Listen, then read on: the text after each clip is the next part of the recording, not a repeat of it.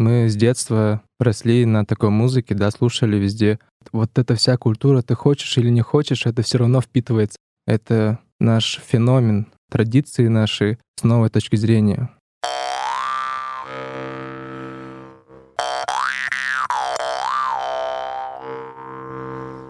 Привет, я Вика, и это нативный подкаст. Подкаст о языке музыки доступным языком слов. Удивительно, конечно, слушать моих героев. Мы сидим в студии в Москве, все одеты в обычную одежду, в руках телефоны, и одновременно говорим о том, что перед охотой надо поблагодарить природу и извиниться. Все это происходит в одно и то же время.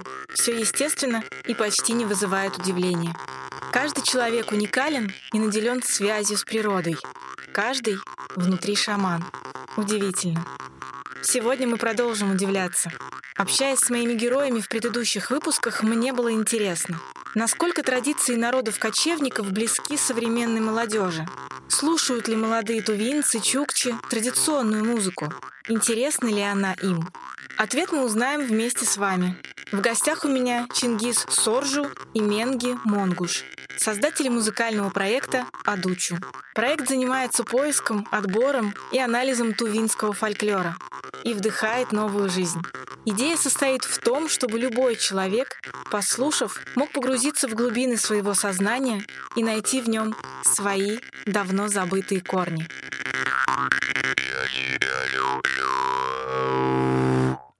Мы с Радиком говорили о том, что традиционная музыка, она уходит точно на второй план, потому что время идет вперед, появляется много всякой другой музыки, но что приятно, да, осознавать, что эта традиционная музыка, она все равно есть. Она как корни, на которых держится все остальное. И, как сказал Радик, он по-прежнему видит интерес у молодежи к такой музыке. Это было приятно слышать от Радика, потому что он, э, как человек постарше, чем вы, он это видит вживую. Но хочется поговорить с вами, как с представителями, можно сказать, молодежи, да, которая в этом деле творит и исполняет. Почему вообще вы решили этим заняться? Много разного всякого интересного есть, но вы решили уйти в традиционную музыкальную культуру, которая, ну, у большинства, наверное, молодежи ассоциируется, наверное, там со старичками, да, которые это исполняют. А тут вы решили исполнить это. Все просто. На самом деле мы с Минги познакомились э, в студии. Дело в том, что мы работаем в одном здании. Я работаю в студии звукозаписи, а Минги в оркестре национальном. И как-то он раз приходит и говорит, давай запишем песню. А я такой, ну, го. вот, и в итоге мы записали песню, и нам это так понравилось, что мы решили дальше вместе играть. А почему мы начали играть? Да потому что это наше окружение, мы с детства росли на такой музыке, да, слушали везде. И мы понимаем, что это наш феномен, и мы должны продолжать это искусство, ну, как э, молодое поколение, да, но не просто продолжить, да, просто взять и сохранить, а добавить какие-то новые интересные вещи, какие-то идеи добавить, да, экспериментировать и подать традиции наши с новой точки зрения. И наша основная миссия — это популяризировать нашу музыку именно для молодежи. Это очень важно, потому что в наше время идет глобализация, да, и люди все чаще отходят от традиций больше к западному влиянию. И мы подхватили вот, вот эту вот идею, да, и просто сделали так, чтобы вот эти люди, которые, ну, как вы сказали, да, которые ассоциируют нашу традиционную музыку со, со старичками, мы расположили их внимание к такой традиционной музыке благодаря новым каким-то аранжировкам, вкусу нашему и так далее. Ну вот вы сказали, что у вас музыка — это та история, которая у вас происходила вокруг. Да. Потому что у вас музыкальная семья? Да, все верно. Допустим, у Менги в роду, в семье все сказители, певцы, куюмейжи, музыканты, артисты. Допустим, вот родной брат отца э, Менги — это Ховалык Кайголол Кимолович, солист группы Хунхурту, и он также с детства учил Менги. На самом деле, как-то это все впитывается, понимаете, с самого детства. вот эта вся культура, ты хочешь или не хочешь, это все равно впитывается, да. Я тоже, я тоже рос в творческой семье. У меня был дядя, тоже музыкант, аранжировщик, тоже занимался традиционной музыкой. И вот, и от него тоже там ко мне передались какие-то знания в этой области. Вы говорите, у вас традиционно, потому что у вас семья музыкальная. Но насколько характерно, в принципе, для молодежи вашего народа, что музыка, народная музыка, она звучит постоянно. Вам, можно сказать, повезло, потому что у вас это передавалось из поколения в поколение, потому что такая семья. А для всех остальных это так же, как вот у нас сейчас русские народные песни наших деревень, мы тоже их особо не слышим, если только специально на концерт не пойдем. У вас это тоже так же? Или, в принципе, вы вот рождаетесь, например, да, там куда-то идете там в садик, в школу, да, какое-то вот оно постоянно где-то рядом крутится. Насколько народная традиция вашего именно народа, она живет где-то рядом с обычным человеком, не с музыкальной семьей? Ну, к сожалению, если говорить про именно молодежь, да, современную, то, конечно, эта музыка все еще далека все еще или уже и она отходит и, скорее всего, будет так отходить дальше и держаться только на отдельных представителях? Как нет, вы думаете? Нет, нет. Дело в том, что уже нам очень много приходит сообщений, да, именно от молодых людей, но они нам пишут, что тувинскую музыку до, до этого я не слушал, но благодаря вам я, я начал это как-то вот по-новому ощущать и видеть, слушать.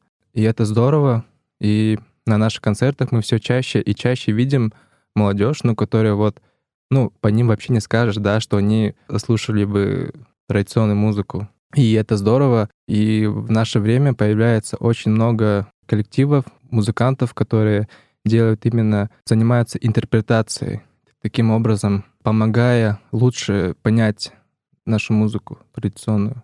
И как раз ваш успех в том, что вас слушают и вам пишут о том, что вас слушают, он в том, что вы берете традиционную музыку и прям основательно вплетаете ее в современные какие-то возможности, у вас, если вы вот так посмотрите на то, что вы играете, оно похоже больше на традиционную музыку или на современную, где чуть-чуть вставили что-то традиционное? Я бы сказал, что это больше традиционное, потому что мы, конечно, очень бережно относимся к традициям, и определенно есть каноны, как исполнять увинскую музыку, да, традиционно.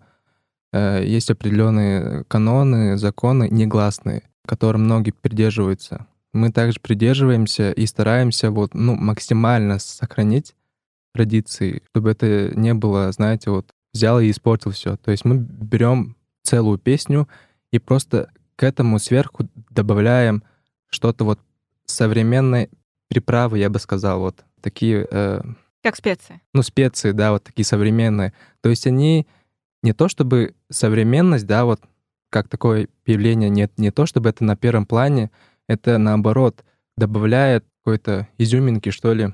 Например, если по процентно как-то вот учитывать, да, то это, я бы сказала, 70 традиционной музыки, да, и 30% современной. Ну, вообще мы просто делаем то, что нам нравится и, и ни о чем не паримся. Вот все. Ну, вы могли бы с таким же успехом делать то, что вам нравится, пойти играть какой-нибудь рок, что-то вот такое, но вы решили, что вы хотите продолжать традицию мне кажется, в условиях такой музыки, которая сейчас валит нам в уши, да, и всем слушателям в таком количестве, и музыка абсолютно разная, и зачастую ты ее слушаешь и понимаешь, что в ней отсутствует какое-либо разнообразие, в ней отсутствуют какие-то интересные идеи, фишки, и точно отсутствует какая-то традиция, да, и вы могли бы пойти тем путем, что вы пошли бы на поводу у этого и пошли бы во что-то современное, потому что порой кажется, что играть современную музыку, ту же попсу, возможно, даже ну, выгоднее, наверное, получается, потому ну, что конечно. оно звучит сейчас везде, да, как сейчас модно говорить, из каждого утюга. И тут приходите вы, которые говорите, а мы решили нести традицию. И понятное дело, что вы найдете своего слушателя. Но с точки зрения вас, как представителей молодежи, ну, это вызывает большую благодарность, да, что вы, вы решили именно пойти таким путем, потому что кажется, что он будет непростой. Вы правы. Можно я расскажу именно свою историю, да, как музыканта? На самом деле я через это все прошел. Я играл в, в группах разных, не только э, в Туве, да, но и в Питере. Я учился в Питере, вот. Но потом в какой-то момент я понял, что если ты хочешь делать что-то действительно оригинальное, стоящее, которое вот может как-то вот сохраниться, знаете, вот после тебя, да, которое что-то может остаться, то надо делать то, что у тебя в крови, заниматься именно этим, потому что, например, вот если я или Минги будет играть западную музыку, да, там рок или все что другое, или там тому подобное, то это будет просто копия. Рок получается лучше всего, там, допустим, у, у американцев, да, потому что они просли на такой музыке, это у них в крови, а у нас в крови это хуймей, горловое пение и наша тувинская музыка. Поэтому мы занимаемся традиционной музыкой, потому что хотим делать действительно оригинальную и интересную музыку, которая будет ни на что не похожа.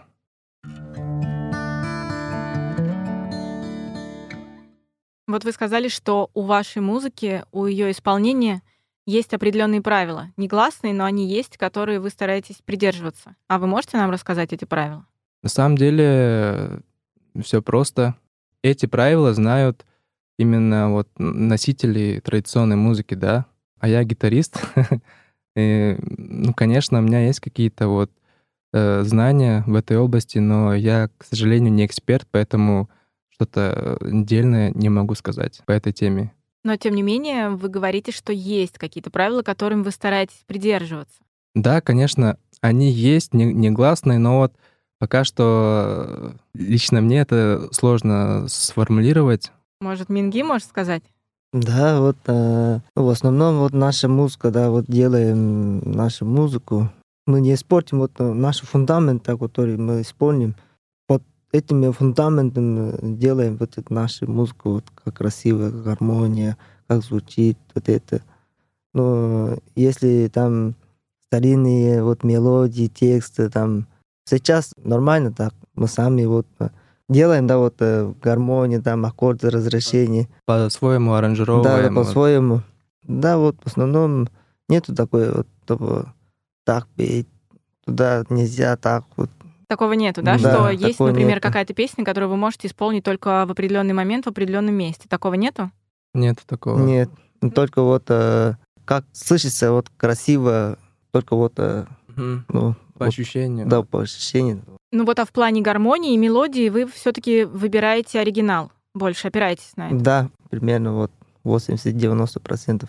Кстати, вот э, насчет правил, да, и канонов, я вот вспомнил одну вещь. В основном э, музыканты придерживаются пентатоники. Это пять нот, да. Это важное правило, и надо всегда стараться придерживаться. И тувинская музыка строится на, грубо говоря, на двуголосии, да. Вот есть брудон, один тон такой, и есть мелодия сверху. Если послушать традиционную настоящую музыку, то там в сопровождении есть э, инструмент, допустим, Дошпулур или Гил, да, и там, получается, идет в основном вот брудон, а вот эти напевы — это мелодия. И также и, и в горловом пении, да, вот есть основной тон, да, брудон называется, и мелодия вот обертоновая, которая mm-hmm. также построена на пентатоническом ладе. Вот основные законы а мы просто берем вот эти мелодии, да, по канонам. Вот, то есть мы никак не меняем да. мелодии традиционные, оставляем все как есть, но мы можем это скрасить, вот, вот эту мелодию, чтобы она стала максимально яркой благодаря новым гармоническим решениям. Мы разговаривали с Радиком о горловом пении. Я хочу поговорить о инструментах, которые используются у вашего народа. Хорошо. Радик сказал, что их буквально 4-5 основных. А вы можете сказать, какие это? Ну, только помедленнее, чтобы мы понимали название. Ну, конечно. Основной инструмент смычковый, это называется у нас игил. Это слово произошло от слова эгил, тувинское переводится как «вернись». Это двухструнный смычковый инструмент. Струны сделаны из конского волоса и также сделаны в виде коня, да, из лиственницы вот основа, да, деревянная. Также натянута кожей обычно козлиный. Такой инструмент называется игил, и у него звук такой расщепленный, как у горлового пения. То есть, не знаю, вот обертонова пряда вот так расщепляются. Мгм. Вот в этом и интересность этого инс- инструмента. А второй, не менее важный инструмент, называется нас дошпулур. Этот инструмент также выполнен из лиственницы, да, что касается корпуса, и натянутой кожей тоже. А струны сделаны из... э, В наше время делаются из лески, но раньше делались из э, бараньих кишков, если я не ошибаюсь. Да. И э, этот инструмент является главным таким аккомпанирующим инструментом, который делает именно, выполняет двигательную функцию музыки и очень часто имитирует ход коня. Там тык тык тык тык тык тык Мгм. такие звуки. Также у нас есть э, инструмент базанчи. Это такой же инструмент, да, из дерева, там, но уже более таким конусообразной формой. Тоже струны сделаны из конского хвоста, но там уже четыре струны, и э, это, получается, сдвоенные. Две струны обычно звучат в унисон Винта. квинту, да, в квинту настроены. И звучание похоже на э, мыч- хоровое. мычание и Теленка. теленка, да. Да, вот этот инструмент посвящена вот э, именно вот крупный рогатый. Да, Потому что вот, там четыре струны вымя у коровы. Да, Вот То есть такая связь непосредственно с Да. э, телом Да, коровы. да. вот обязательно голова вот тоже корова. голова грифа, да, также выполнена в форме быка. Даже вот дань крупнорогатому скоту, да, вот как сказал Минги. Также у нас есть инструмент шор. Это духовой инструмент. Это продольная флейта. Тоже играется на пентатоническом ладе. Там получается пять дырок. И эта фле- флейта такой очень интересный тембр, лабиальный, что ли, такой вихреобразный. Вот. Очень прикольно. Также у нас очень много шумелок, всяких разных, там копыта есть и остальные перкуссионные инструменты. Также вот недавно у нас появился инструмент, сравнительно недавно, да, называется кенгерге. Это большой барабан, очень большой, на- натянутый с двух сторон кожей и издает очень такие низкие обертона, низкие звуки. И этот инструмент, по-моему, к нам пришел из э, буддийской культуры, если я не ошибаюсь.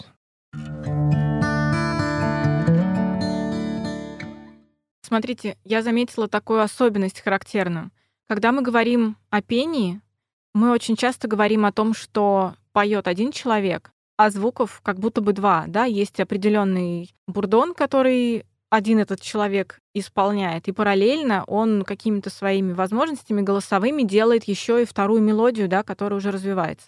Но это делает один человек. Ровно та же история, вы рассказали, ее можно сделать на иг- игиле, да? что можно играть на одном инструменте, но при этом тоже в два голоса.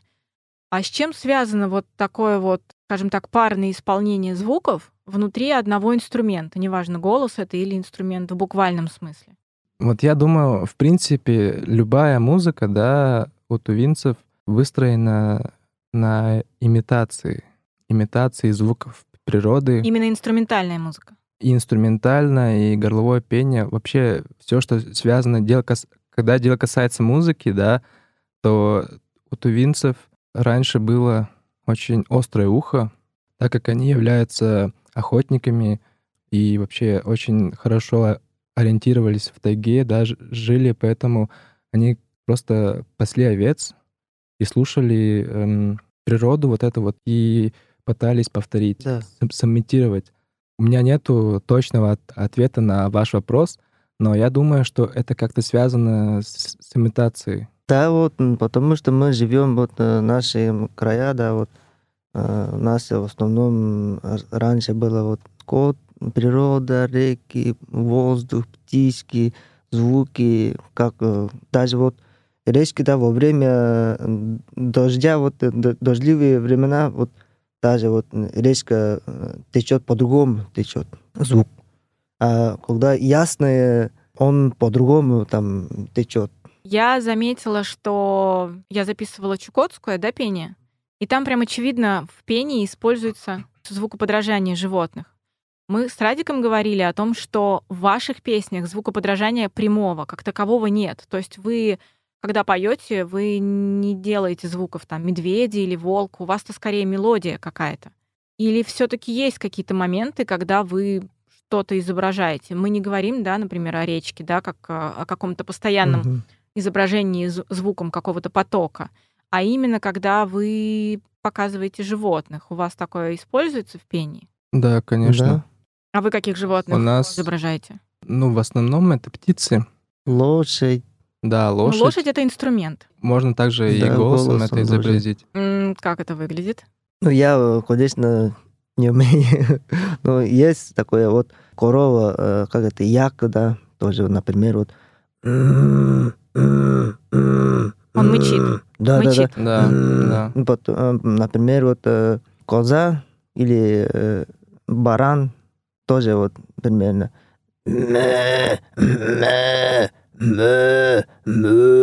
Корова, например,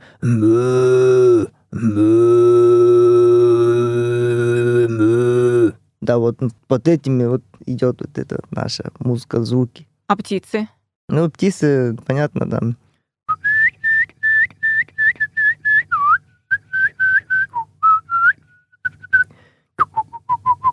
Да, там. Но вы когда поете, это делаете? Нет, поем им, когда ну. вот. Э, ну, вы, наверное, на птицы ориентируетесь, когда, как Ради говорил, верхний стиль, да, что-то да. такое. Вы про СГ, да? Это верхний стиль да, горлового пения. Да. И там, наверное, на птиц ориентируется. Да, все верно сказано. Это, это стиль как полет uh-huh. орла, понимаете, да, вот. Но это не звукоподражание, это имитация. Вот важно учитывать это имитация, то есть интерпретация, да, вот тувинцев, как они слышат и чувствуют верхний мир, скажем так. Да. Средний мир, нижний мир. Да. Если вот, вот по животным, там, каргра, вот самый низкий, это медведь, это mm вот свист, это птица, вот стиль средний, ну там это факты там много очень. Если там по шаманизм, тоже там миры, да, три разные миры, если вот животным тоже вот. Да, там. В общем, это очень большая и глубокая философия. Друзья, получая от вас отзывы, я вижу, что вам интересна та музыка, о которой говорят мои герои. Вы можете слушать ее больше. В описании к каждому выпуску я оставляю ссылки, пройдя по которым вы найдете много интересного о моих героях и традиционной музыке их народов. До встречи!